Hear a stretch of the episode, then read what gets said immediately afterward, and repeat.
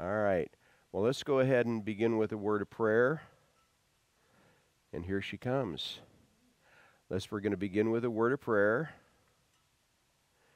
Our Lord Jesus Christ, this is the book of the revelation of Jesus Christ. We ask that uh, you would be present with us. This is a revelation your Father gave to you to share with us through your servant John, and we are asking that you would be with us here to understand correctly what you are stating about your ways and how you are going to create kingdom glory. We ask that you would shepherd us through your word tonight, all to your praise. In your name, Jesus, we pray. Amen. Well, last week we spent most of our time in Revelation chapters 4 and 5. Uh, which finds John in the throne room of God. And the last verse of chapter 4 is he has been looking at, viewing the one seated on the throne. He's describing the scene in the, in the throne room of God, the four living creatures and the 24 elders and the great and all the worship that is taking place. It is important for us to review the last verse of chapter 4 You are worthy, O Lord, to receive glory and honor and power, for you created all things, and by your will they exist and were created. And that we tend to slide by these wonderful, magnificent worship phrases because this is worship and all that sounds so wonderful, moving right along. No, this statement of worship is a declaration of God's authority in His creation and over His creation. He called it into being out of nothing. He has absolute rule, authority, right to rule over a creation that He spoke into existence out of nothing. It's His. And so it's important for us to recognize yes, this is a statement of worship, but authentic worship is also a statement of truth. This is the truth. You created all things, and by your will they exist and were created. Chapter 5, verse 1 And I saw in the right hand of him who sat on the throne a scroll written inside and on the back, sealed with seven seals and we saw the strong angel crying out in verse 2 Who is worthy to open the scroll and loose its seals? And no one in heaven or on earth or under the earth was able to open the scroll and, or to look at it. Verse 4 So I wept much because no one was found worthy to open and read the scroll or to look at it. But one of the elders said to me, Do not weep. Behold, the lion of the tribe of Judah, the root of David, has prevailed to open the scroll and to loose its seals.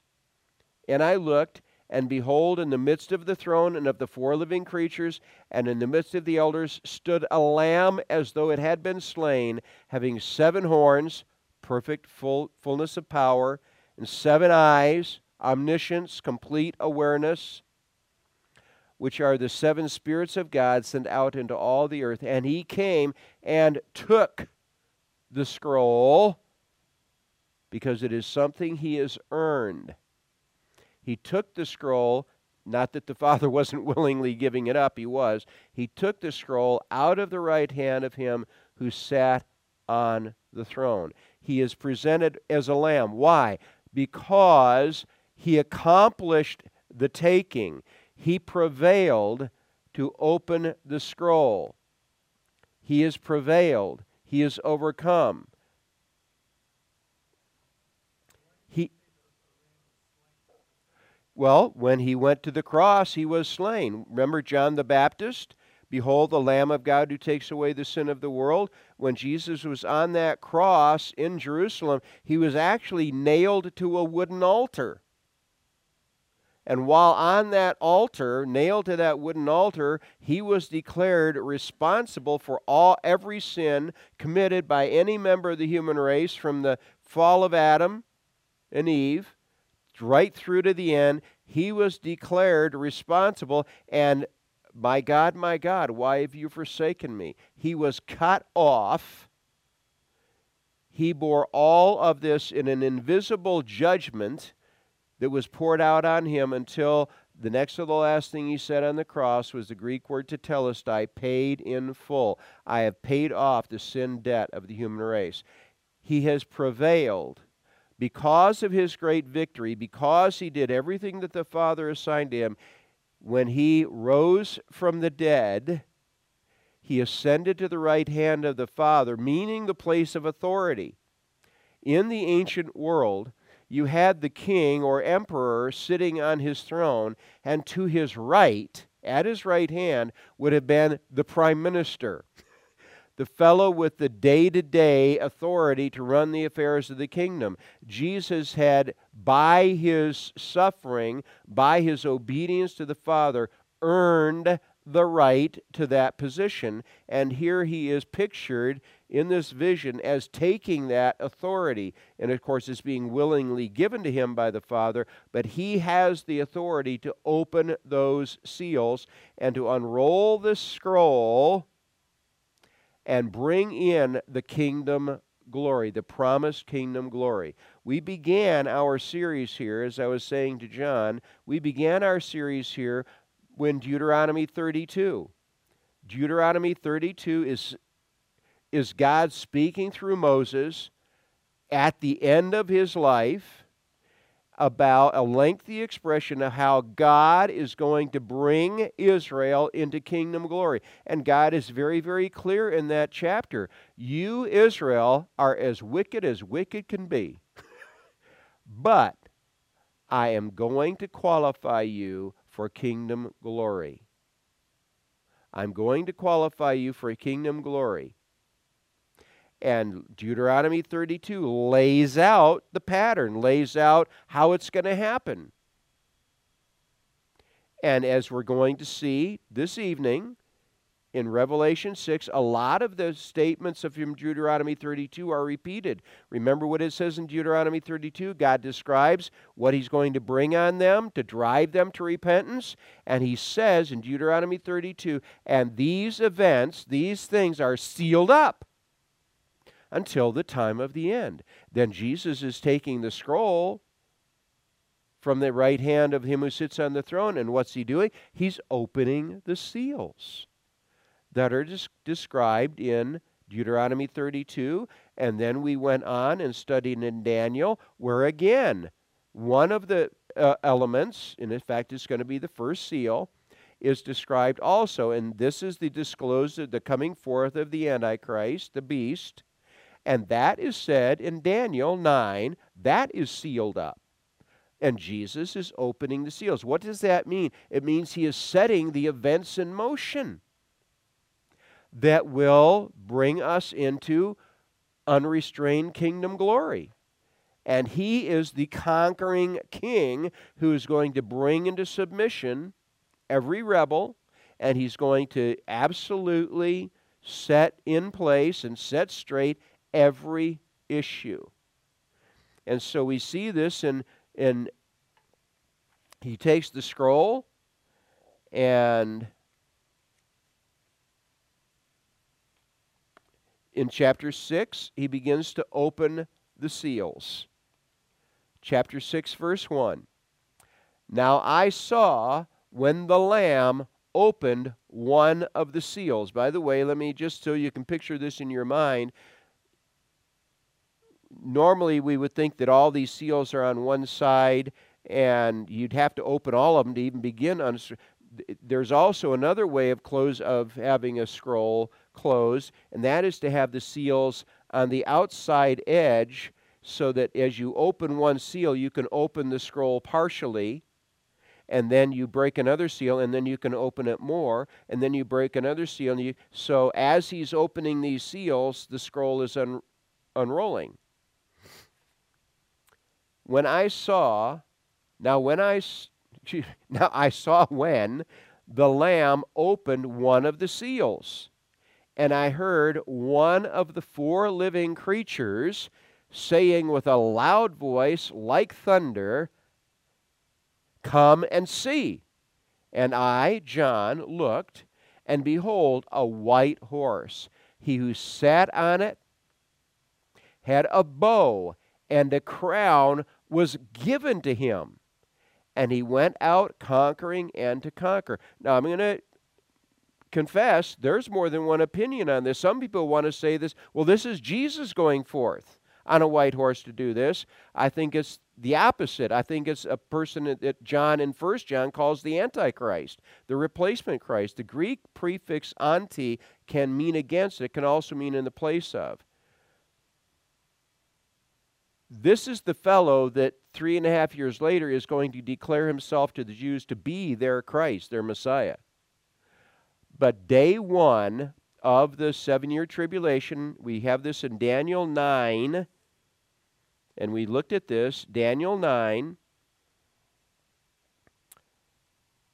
27.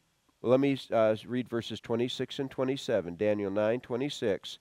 And after the 62 weeks, this is actually 9 and 62, after the 69th week of Daniel is over, and as we discussed it then, the triumphal entry of Jesus Christ on March the 30th, 33 AD, was the triumphal entry, and that was the end of the 69th seven series of seven years, which is actually 483 years. That was the day, right to the day. And then, huh? Okay, let me give you, yeah, Daniel 9, uh, 24 through 27 is the whole thing. Uh, but what it states is that Daniel's, the, the 490 years, the 70 series of seven years, begins on March the 5th, 444 BC. And it states that the day that the command goes forth to rebuild the walls of Jerusalem, that's day one of the, of the years and 408 and the years are lunar years 360 day years. And so we've got 483 years 483 times 360 is 173,880 days. If you go from march the 5th 444 bc that brings you to march the 30th 33 ad monday march the 30th 33 ad was the day of the triumphal entry. And when we were in this passage, I mentioned, I showed you the book, uh, Chronological Aspects of the Life of Christ by Harold Hoehner. It was a distillation of his uh, PhD dissertation at Cambridge University, in which he hashed through all this stuff, and he deliberately stayed away from Daniel 9 because he didn't want to be accused of cheating. he didn't want it affecting him, but he worked out all these dates, and there was tremendous amount of research that went into this. But the March the 5th, 444 BC, as I mentioned when we were, we were there, the reason they can be so solid on that date is the Persians and the other ancient cultures were were so fanatical about not losing a day. And they would cite the astronomical signs in their government documents. So we don't want to lose a day. And so we know what the day was, and we know, and Harold Hoehner had already set in place, okay, the triumphal entry is Monday, March the, uh, March the 30th, 33 AD. And then, having those things set in place, then he turned to this passage. Okay, whew, hope it works. And it fit perfectly, no wiggling. I mean, it just, like that puzzle piece, that final piece in the puzzle that you put in, and oh, perfect. No having to make it happen. It happened. That was the end of this 483rd year, but there's one seven year period left. And Christ is depicted here in Daniel 9 as being cut off after the close of that 483rd year, but not in, inside the last seven year period. And it says this in verses 25. Uh, let me start in verse 25, Daniel 9:25. Know therefore and understand that from the going forth of the command to restore and build Jerusalem, March the 5th, 444 BC, until Messiah the Prince, and that is the triumphal entry, is when Jesus told his disciples, You yell it out, tell everybody. What he had what I have been telling you not to yell out, I'm telling you to yell it out. Until Messiah the Prince, there shall be seven weeks and sixty two weeks, sixty nine weeks of years. The street shall be built again, and the wall, even in troublesome times, after the 62 weeks, the 7 plus 62, which is actually 69, Messiah shall be cut off, which he was. Four days later, on Friday, April the 3rd, 33 AD, Jesus was crucified, but not for himself. He wasn't cut off for himself. He told, what did he tell Peter? I can call 10 legions of angels. I'm voluntarily offering myself Messiah was, shall be cut off, but not for himself.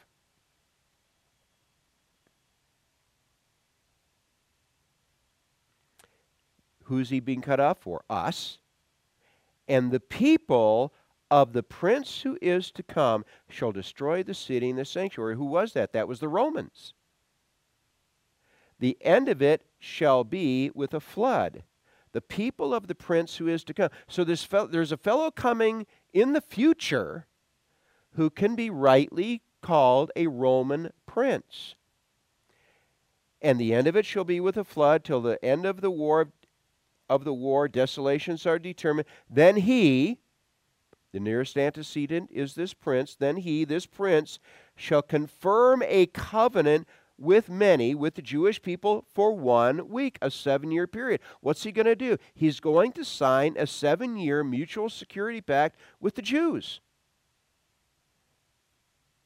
But in the middle of the week he shall bring an end to sacrifice and offering, and on the wing of abomination shall be one who makes desolate. He's going to desecrate the temple. Halfway through that seven year period, he's going to desecrate the temple. And on the wing of abomination shall be one who makes desolate, even until the consummation which is determined is poured out on the desolate, or I think better as it says in my margin, the desolator. He's going to be destroyed. He will desecrate the temple, but when does he first make an impact on Israel? On day one of the seven last seven year period from that Daniel has prophesied day one of the tribulation, that seven year period called the tribulation, is marked by that signing of a mutual security pact between this fellow and Israel. And so, why is he the white horse rider? Returning to Daniel, to, excuse me, to Revelation 6. Why is he the white horse rider? Because the Jewish people thinks he's think he is a hero. They love this guy. Here is a European leader on the top of a revived form of the Roman Empire. Can you say European Union? a revived form of the Roman Empire that is going to sign a mutual security pact with Israel. And they're going to love this guy. So, Revelation 6 1 again. Now I saw when the Lamb opened one of the seals, and I heard one of the four living creatures saying with a voice like thunder, Come and see. And I looked, and behold, a white horse. He who sat on it had a bow. He has the capacity to make war. And a crown was given to him. Jesus took the scroll. He had earned it, he had overcome, he had persevered to do it. This fellow's given a crown. A crown was given to him, and he went out conquering and to conquer. He will immediately, he'll be conquering. He'll be going out and doing military things against the mutual enemies of himself and Israel. Chap, uh, chapter 6, verse 3. Okay.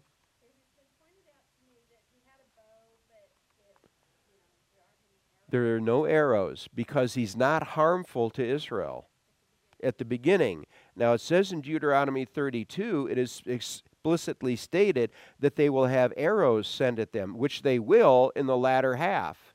In the time of the Great Tribulation, the last three and a half years, the destruction of Israel and the Jews becomes his number one goal. He wants to destroy them. Why? Because when he tells them, while he's in the temple, my what I picture is they're giving him a guided tour of the temple. And he turns to them and he says, Oh, you need to know I am your Messiah. You need to be worshiping me. And that's when the, the blinkers will fall off the Jewish eyes and they will say, uh, no, we don't think so. And so destroying the Jews who refuse to worship him, everybody else is worshiping him.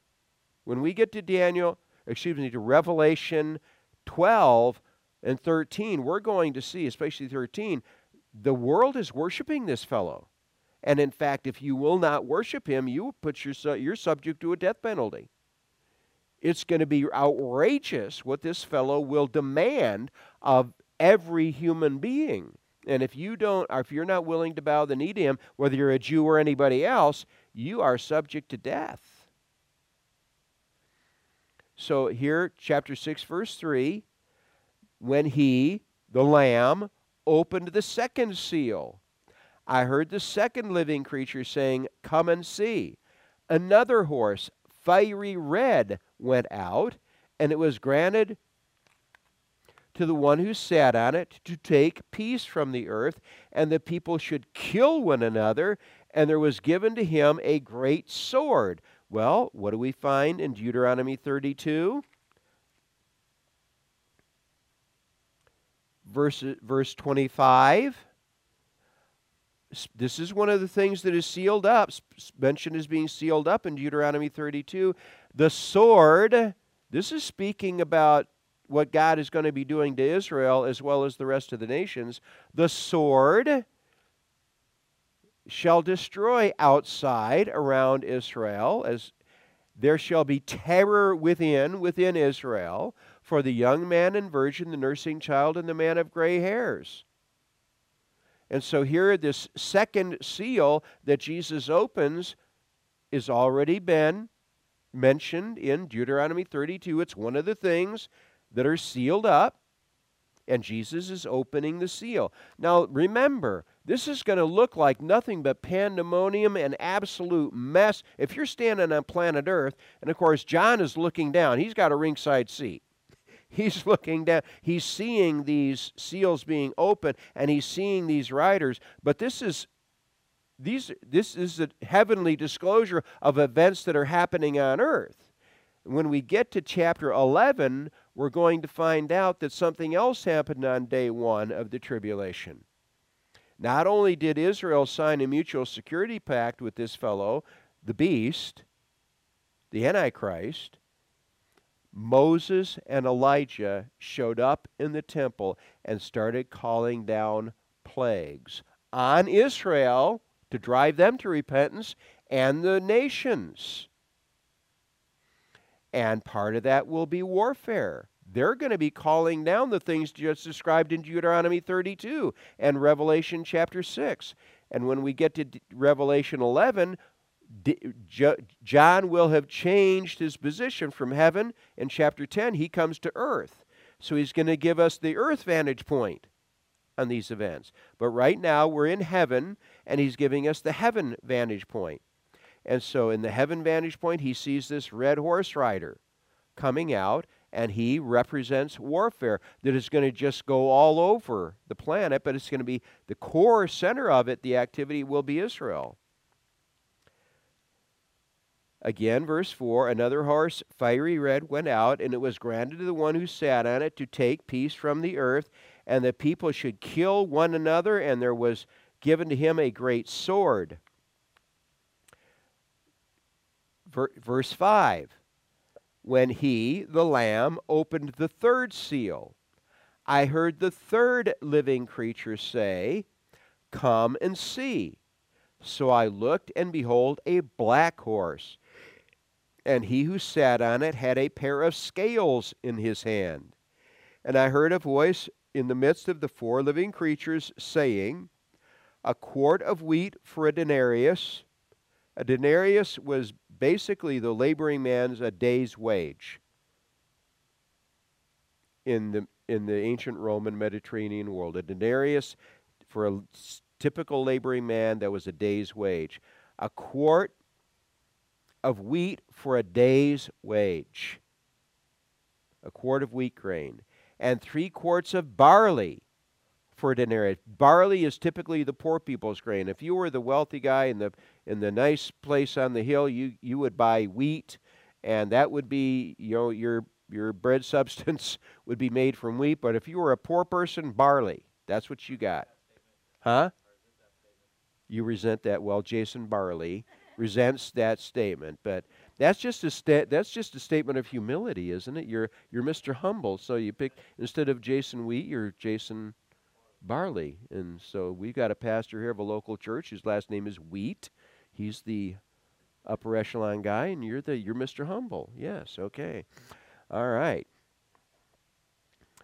So a day's wage for a quart of wheat or three quarts of barley for a, a day's work.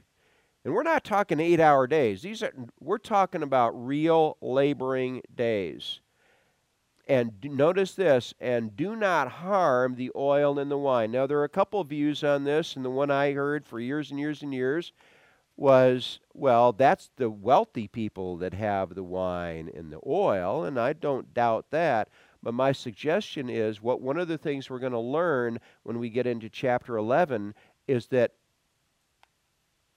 all rain stops on day one of the tribulation all over the earth. There's no rain.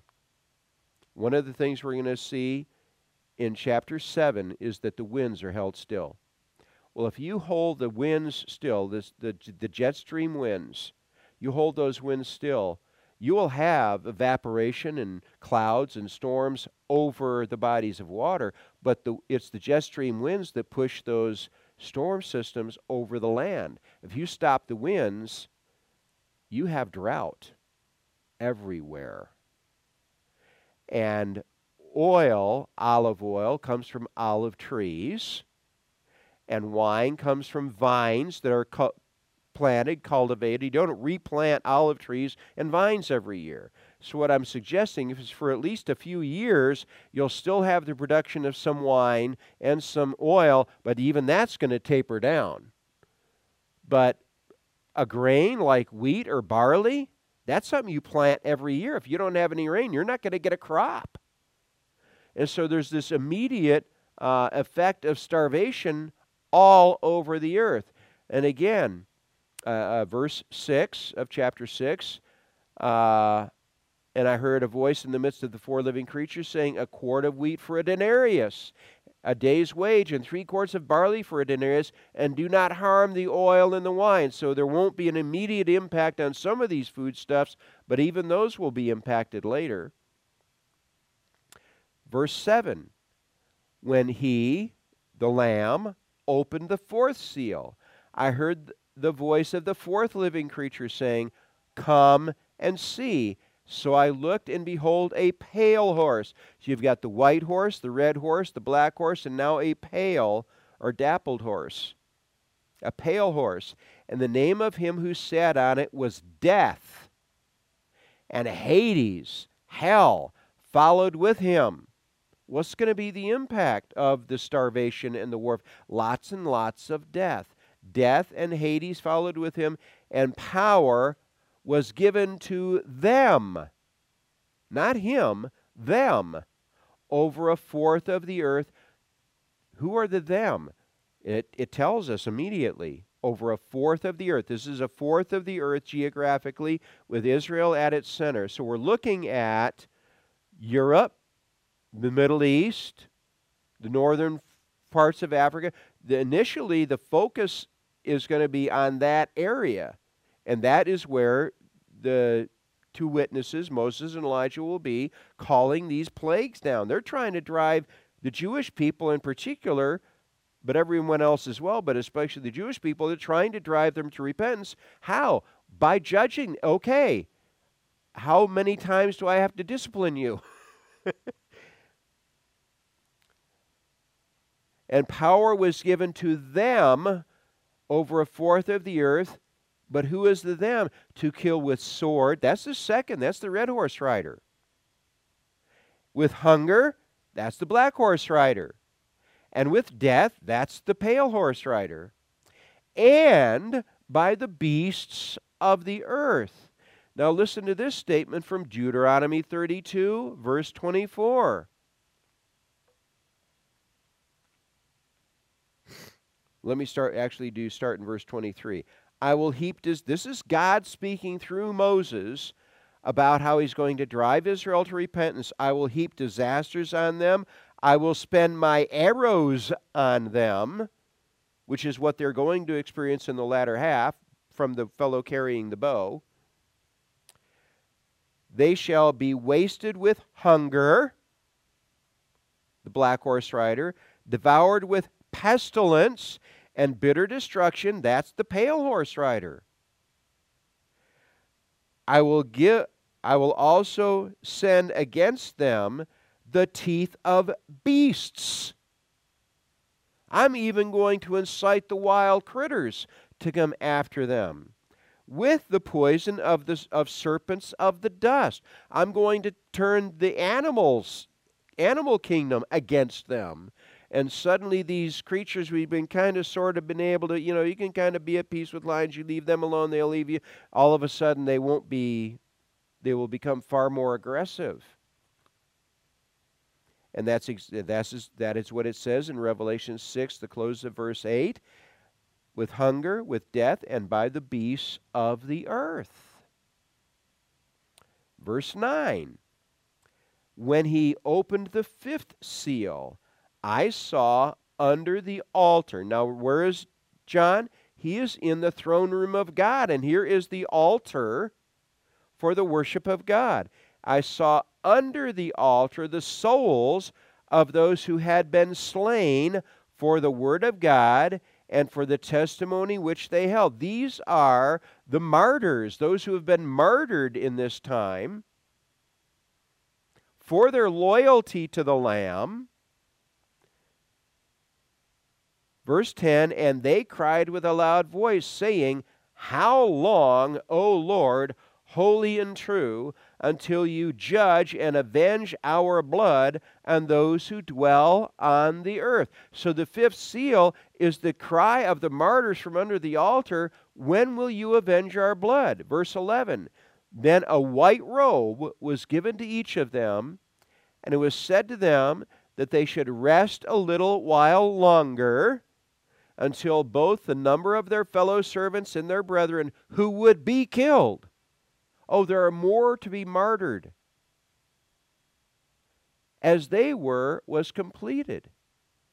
Now, what we're going to find out towards the close of the seven year period, when we get into the bowl judgments, and that's the last series of judgments, the third bowl judgment, well, let me back up. The second bowl judgment that is poured out is all of the seas, all of the oceans are turned to blood. And then the third bowl judgment is all the rivers and streams are turned to blood. And we find this statement. This is Revelation 15, excuse me, 16 Verse 4 Then the third angel poured out his bowl on the rivers and springs of water, and they became blood. And I heard the angel of the waters saying, You are righteous, O Lord, the one who is, and who was, and who is to be, because you have judged these things. For they, the people who were having to drink this poisonous water, have shed the blood of saints and prophets, and you have given them blood to drink, for it is their just due.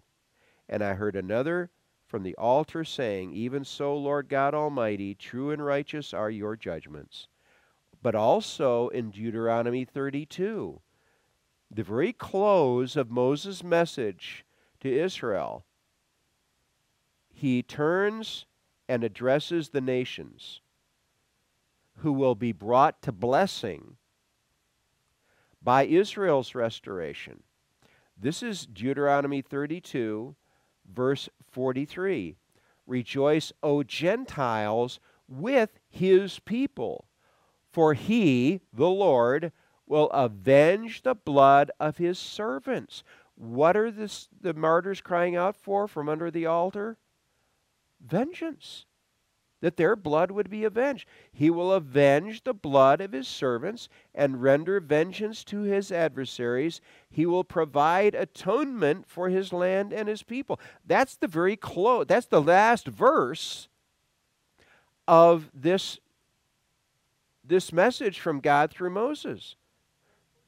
That is verse 44 of Deuteronomy, verse 43 of Deuteronomy 32. Deuteronomy 32, 43.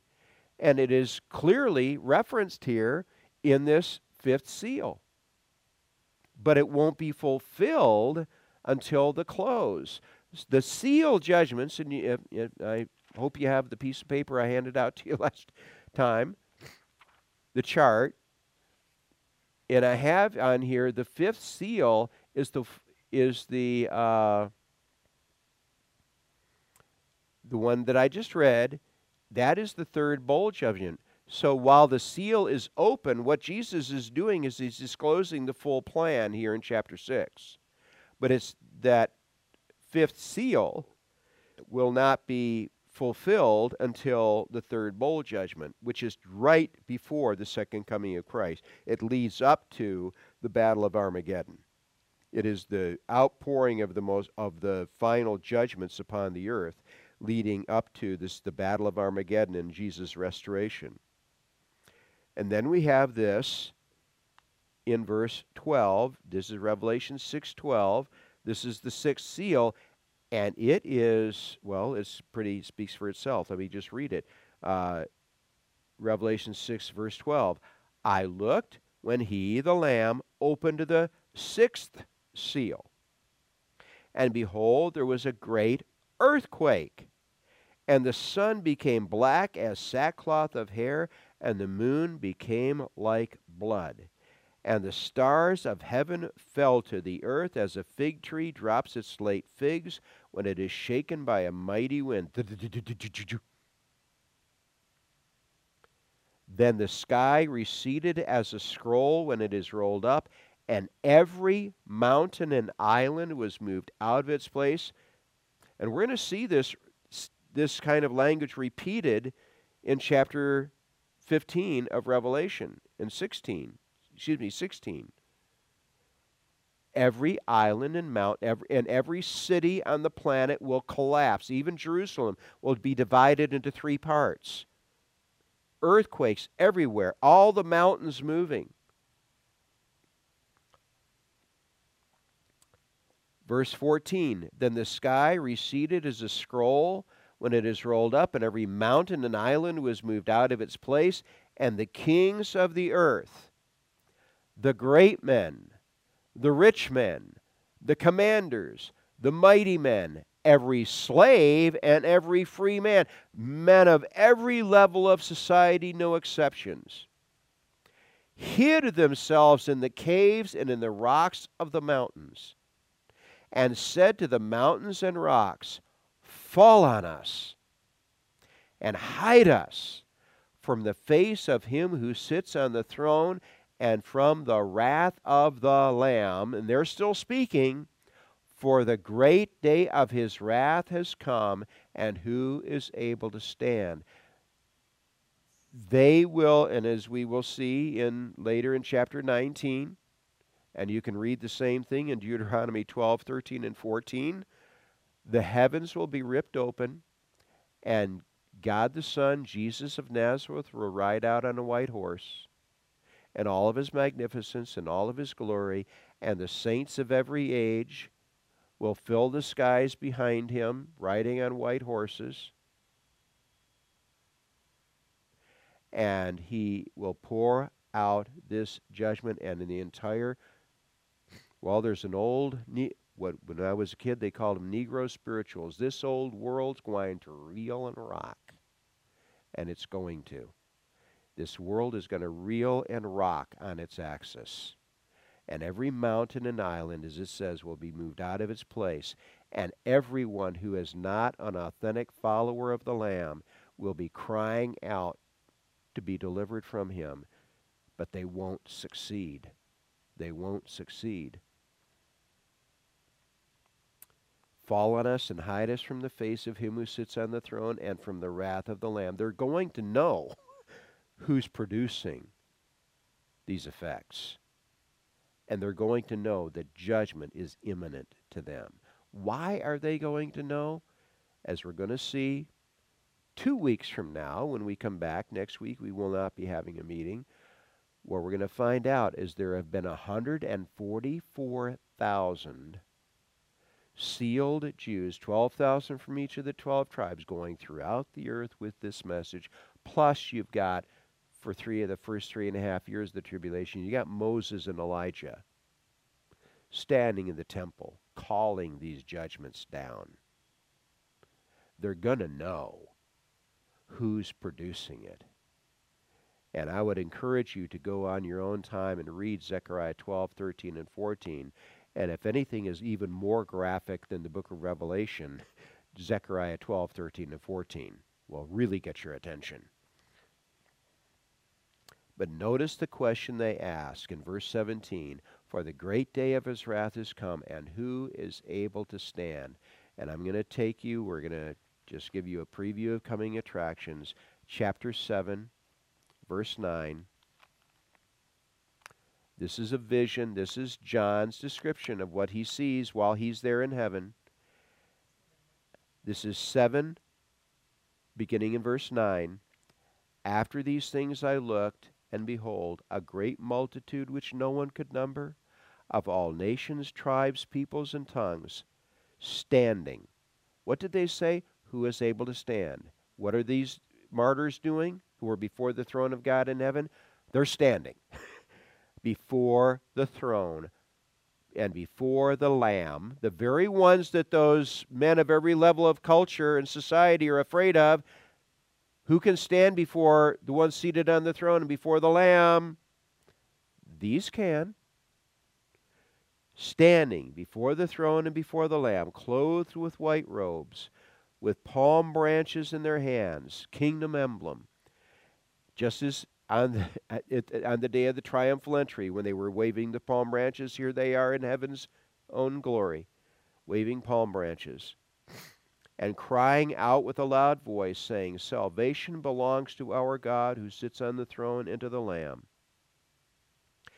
All the angels stood around the throne, and the elders and the four living creatures, and fell on their faces before the throne, and worshipped God, saying, Amen. Blessing and glory and wisdom, thanksgiving and honor and power and might be to our God forever and ever. Amen. Then one of the elders answered, saying to me, Who are these arrayed in white robes, and where did they come from? And I said to him, Sir, you know. So he said to me, These are the ones who come out of the great tribulation. That's the worst, that's the second half